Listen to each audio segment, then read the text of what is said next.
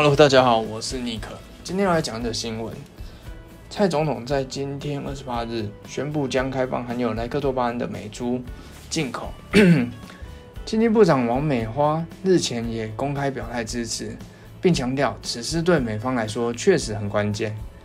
经济部官员也证实，考量到此举可以拉近台美经贸的关系，有机会与美方签署双边贸易协定，排除贸易障碍。经济部官员表示，开放美猪进口是为了回应业界期盼，与美国达成双边贸易协定的签订，让台美经贸关系更为深化。尤其在当前全球供应链重组的时候，更是最好的时机点。官员指出，受到中美贸易战的影响，二零一八年外销订单在大陆生产与国内生产的比率已经黄金交叉。